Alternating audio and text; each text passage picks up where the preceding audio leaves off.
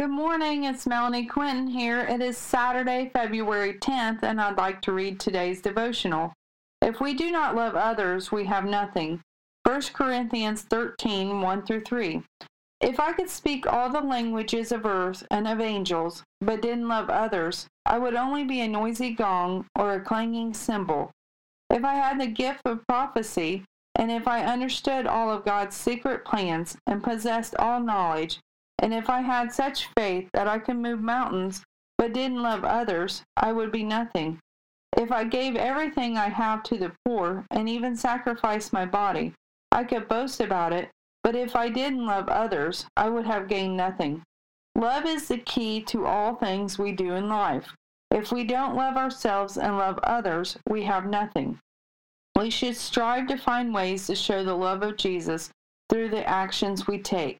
We should be motivated by love, not evil intentions. Who do you need to open your heart to love? Who have you lost that you still love, but they are no longer here to tell you that?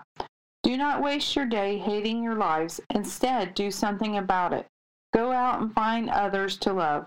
Change your heart and you will change your life. For our hearts are the guiding force in why we do what we do.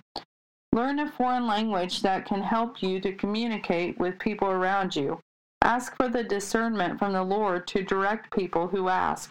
Do not go through this day having regrets, for it is never too late to do something different today.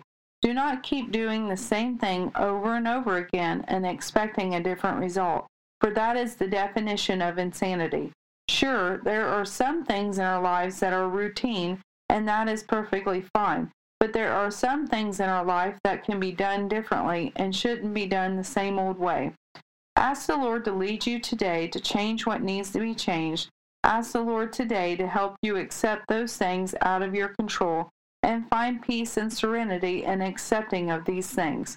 Love yourselves well and love others. All things will work together for those who love the Lord and are called according to his purpose. Have a blessed day, inspired by God, on February 10th. Thank you.